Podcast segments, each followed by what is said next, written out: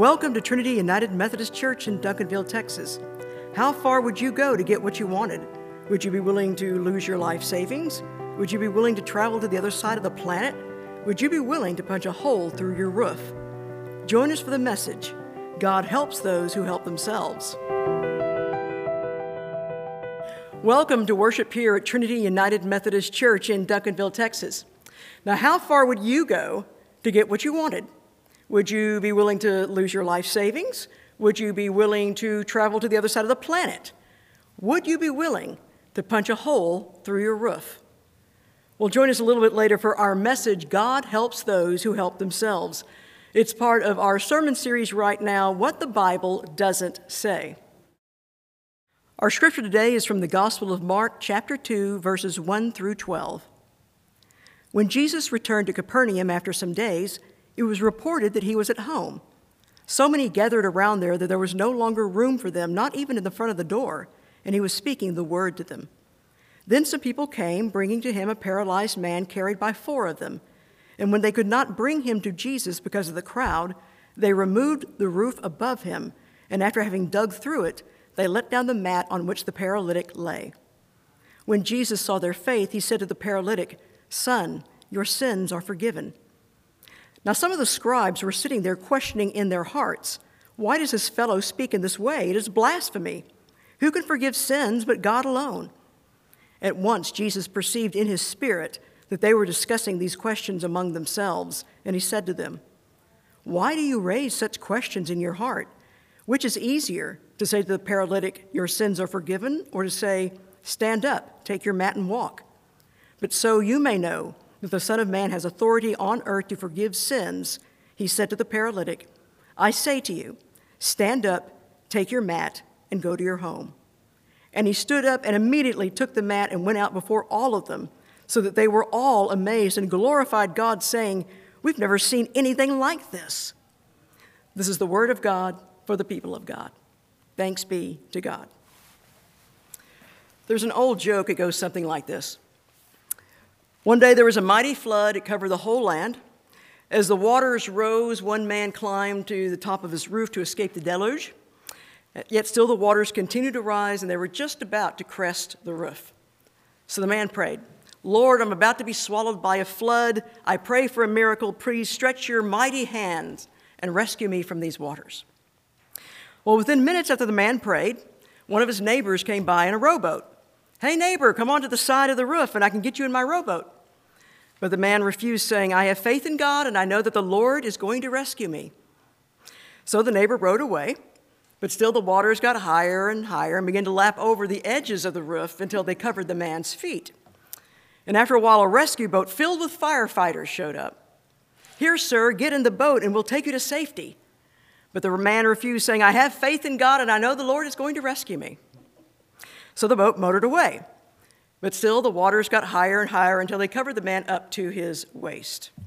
And after a while, a helicopter from the Coast Guard flew toward the man, hovered over to him, and one man came down on a rope, placed his hand there for the man while he's waist deep in water, and says, Take my hand, sir, and we will fly you to safety.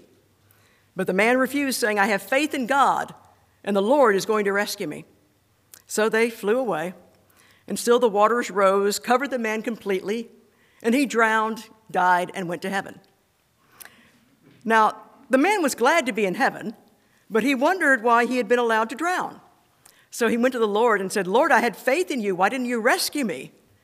For which the Lord replied, I sent you two boats and a helicopter. Which more do you want? God helps those who help themselves. This man refused to help himself, so God either could or would not help him either.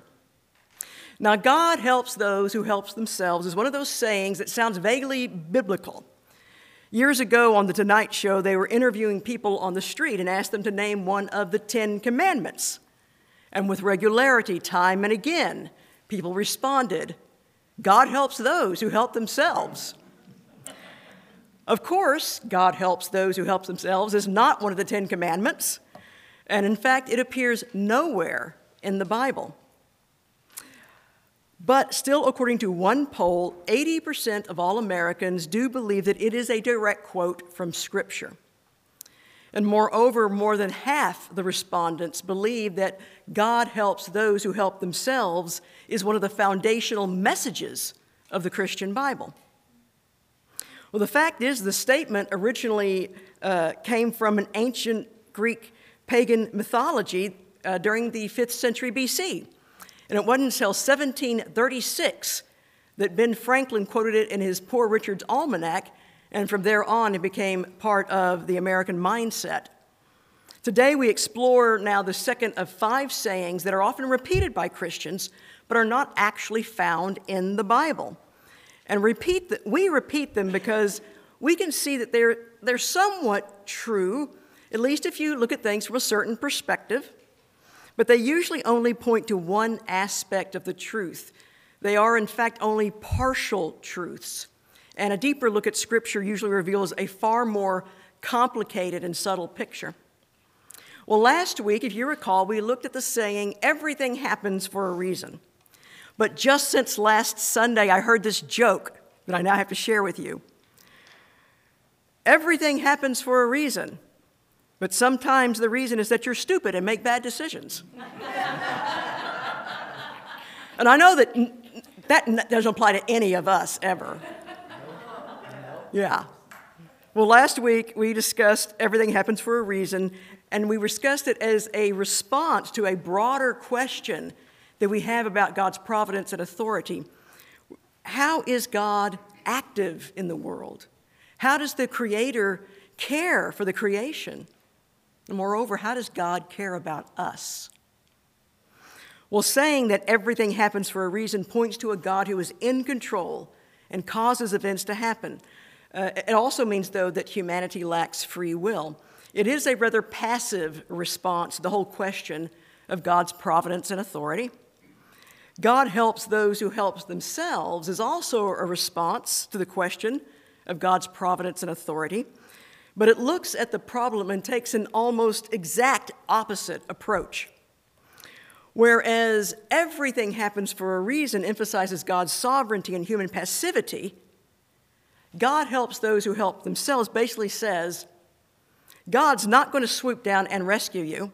You need to get off your butt and pull up yourself by your own bootstraps. And then, just maybe, only after you've proven yourself, God might pitch in a little help every now and then. So everything happens for a reason. God is the main actor, and humanity looks on. God helps those who help themselves, human beings are the main actors, while God looks on. Well, there is one way in which the saying, God helps those who help themselves, points to an important truth. But there are two other ways that I think it badly misses the mark and it fails to reflect the full message of the Bible. But think back to our opening story. The man on the roof kept expecting God to rescue him and therefore turned down multiple offers that came to him from other people. Or consider this consider a woman who was desperate for a job, and she prays and prays with all her might so she can get a job to help pay off her creditors. Yet, she never writes out a resume. She never leaves the house to go fill out an application. She doesn't even look for a job online. She just sits by the phone and waits for God to provide her with a job. Now, how likely is it that someone out of the blue is going to call her and offer her a position? That woman may be one of those people that really does need to hear God helps those who help themselves. Yesterday, in her presentation about uh, Martin Luther King and prayer, Evelyn Glass shared with us that Dr. King believed that prayer should never be a substitute for either laziness or stupidity. And in case of the woman looking for a job and other similar situations, people must not confuse God's promises of care and provision as then just a license to, take an, uh, to, be an, to be a passive occupant of our lives. God means for us to be active participants in the unfolding of God's creation and the building up of the kingdom of God. We often say in the church that as the body of Christ, we are called to be Christ's hands and feet out in the world, working then to fulfill the mission of God. Well, evidently, Paul had to deal with a similar situation that had arisen in the church at Thessalonica. Many people in the early church were expecting Christ's imminent return, even to the point of quitting their jobs and just sitting around and waiting for Christ to show up again. And we've seen this in modern times when some poor, deluded oddball claims that the end of the world is just around the corner, and people quit their jobs and they just wait for Armageddon to unfold. Well, in Thessalonica, as a result of their idleness and boredom, those people were also being disruptive in the larger community. So Paul admonishes them to follow his example and to earn their own living. And he writes to them in 2 Thessalonians For even when we were with for even when we were with you, we gave you this command. Anyone unwilling to work should not eat. For we hear that some of you are living in idleness, mere busybodies, not doing any work. Now, such persons we command and exhort in the Lord Jesus Christ to do their work quietly and to earn their own living. Benedictine monks in the Middle Ages had a Latin phrase to kind of express the same thing ora et labora, prayer and work. Pray for providence and blessings of God, but then do the work that God has called you to do. And there's another saying you may have, you may have heard. It's been attributed to both St. Augustine and St. Ignatius, so that means we really don't know where it came from. But it says, Pray as if it all depends on God, work as if it all depends on you. So be responsible for yourself and be responsible to others. And then don't forget to thank the Lord for all of God's bounty. Because this is the truth to which God helps those who help themselves is pointing. But in another way, the phrase God helps those who help themselves can be very problematic. Several years ago in a previous church, I met a woman who was in desperate need of help. Though she had a part time job, nevertheless, she was homeless and she owed multiple payday loans. And frankly, I don't know how the owners of payday loan establishments sleep at night for the way that they take advantage of the poor. Nonetheless, this woman had lost her driver's license, so none of the local agencies would assist her because she could not prove that she was a resident. And then, also, without a driver's license, she couldn't apply for a better paying job. She couldn't even rent a room, much less an apartment.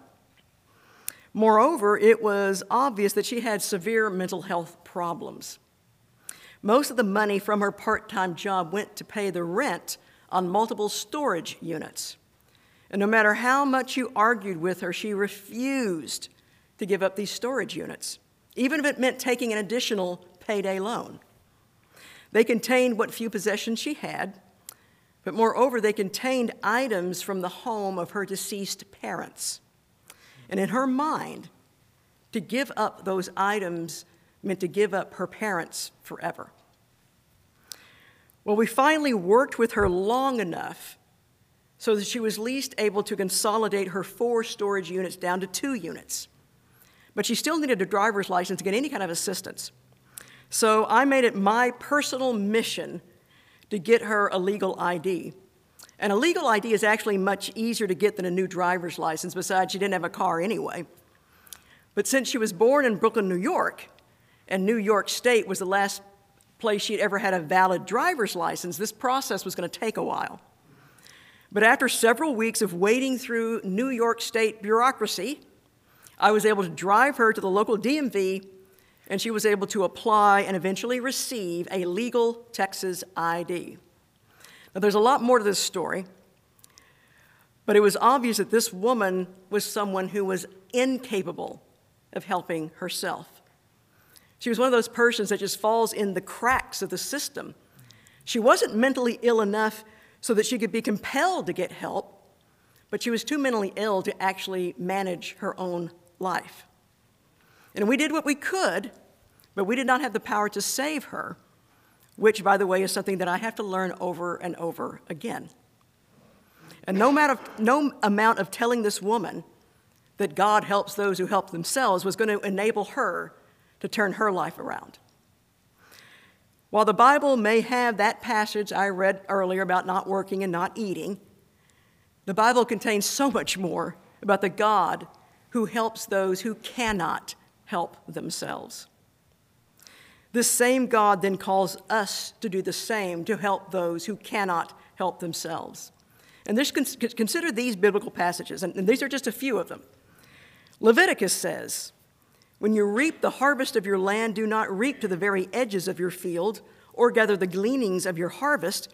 You shall leave them for the poor and for the alien. I am the Lord your God. In Proverbs, we find at least these three proverbs, and there's more along this line. Whoever is kind to the poor lends to the Lord and will be repaid in full. If you close your ear to the cry of the poor, you will cry out and not be heard. Those who are generous are blessed, for they share their bread with the poor. And then, multiple times throughout the Old Testament, the Lord commends that charity and justice shall be extended to the widow and the orphan and the immigrant and the poor. In the Epistle of James, in the New Testament, we find religion that is pure and undefiled before God the Father is this to care for orphans and widows in their distress and to keep oneself unstained by the world. And when overheard by some Pharisees, or when Jesus overheard some Pharisees talking, he said to them, Those who are well have no need of a physician, but those who are sick. Go and learn what this means. I desire mercy, not sacrifice. And then finally, in Jesus' parable of the Good Samaritan and his parable of the sheep and the goats, Jesus speaks to the supremacy of love and compassion.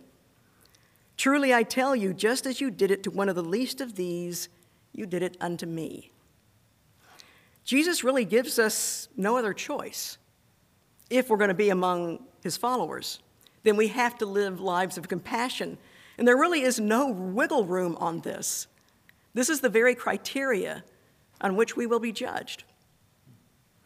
So we can't use a phrase such as God helps those who help themselves to excuse us from being the kind of people that God is calling us to be. I mean, think about the paralytic man that Kathy read about earlier in the Gospel of Mark. Would he have been healed if his friends had not helped him get to Jesus? Because he was totally unable of getting to Jesus by himself. This week I was thinking as I was studying this story that why have, why have I never preached on this story before? Because it's really one of my favorite stories, uh, miracle stories about Jesus. And the text is incredibly rich. And so today we're going to have to limit the scope of this, but someday I'm going to come back and I'm going to give you all a good sermon on Mark chapter 2. Well, the story begins with Jesus at home after having been away for a while. Word gets out that Jesus is back. A crowd gathers. They're filling the house and they're even spilling out into the street. And so Jesus begins to teach them. And meanwhile, a group of four friends is trying to find their way to, to get to Jesus because they believe that he can heal their paralytic friend, whom they're now carrying in a stretcher. But the crowd is so dense that they cannot get anywhere near Jesus. So they devise a rather ingenious plan. They carry their friend to the roof of the house. Now, the, the houses there in Capernaum at that time would have been made out of black basalt stone. And those houses would have had a flat roof. It would have been constructed by uh, crisscrossing poles in kind of a hatch pattern. And then over the poles, they would place branches and thatch. And then over the thatch, they would, they would lay out a layer of dried mud. And when it dried, the roofs would be strong enough for several people together and families often went up on their roofs in the evening so they could catch the cool breeze. And to get to the roof, there would be stairs on either the side or the back of the house. And so, even though the people were spilling out the front door, these four friends could easily go to the side or the back of the house and take the stairs to the roof. And since the roof was basically just thatch and dried mud, they could, with a little effort, break through the roof and lower their friend to Jesus he was inside the house. And Jesus was so impressed by the faith of the four friends that he doesn't even mind that it's actually Jesus' own house they have just punched a big hole in the roof. That's one of those details that a lot of you, you don't catch, but it actually says that Jesus is at home when this happens. Jesus not only declares that the paralytic's sins are forgiven, he also orders them to stand up, take, your, take up your mat, and go to your home, which he does. The paralytic could not help himself. He had to rely on friends, and then he had to rely on Jesus. But his friends had to do some hard work on his behalf. But again, what would have happened if they had not taken this initiative to dig through the roof? Now, of course, we want to help others in such a way that does not foster dependency or that ends up being harmful in the long run. When my previous church was trying to, to help that, that, that woman who did not have legal ID, we were constantly balancing how do we help her in the right ways that does, doesn't just make her more dependent. Because after all, we are called to be good stewards of what has been entrusted to us. But keep in mind that the Bible makes no distinction whatsoever between the deserving poor and the undeserving poor. We are commanded to help the poor, period. There's one final way in which the saying, God helps those who help themselves, is less than adequate, less than biblical. It leaves no room for grace. In the end, not a single one of us can truly help ourselves. Not a single one of us is able to work our way to salvation. Not a single one of us is able to disarm that sinful impulse within us. So, because we could not help ourselves, God came down from heaven and became one of us. And the life and the teachings of Jesus Christ give us guidance and example to emulate. And then the death of resurrection of Jesus Christ gives us hope and new life. God had to help us because we were incapable of helping ourselves. All of us all of us, at some point in our lives, will get to a point where we descend so deeply into sin or despair or depression or grief that even only if just for a little while we cannot help ourselves and we have to rely on our friends and family and we have to rely on the grace of God. The person we love most in the world passes away. Our physical or mental illness becomes more than we can cope with. We screw up our lives to such an extent that we don't see any way out. Anger, resentment, guilt, or shame has ensnared us in such a way that we fear that we will go under. In the end, God is in the business of helping those who cannot help themselves, which is all of us. That is when we call upon the Lord. Our call to worship earlier was taken from the 121st Psalm, which is one of my favorites. So I want you to hear some of these words again. I lift up my eyes to the hills. From where will my help come? My help comes from the Lord who made heaven and earth. The Lord will keep you from all evil. He will keep your life. The Lord will keep your going out and your coming in from this time on and forevermore. Amen. Now receive this blessing. Go forth with this place confident that God is ever ready to help and to heal.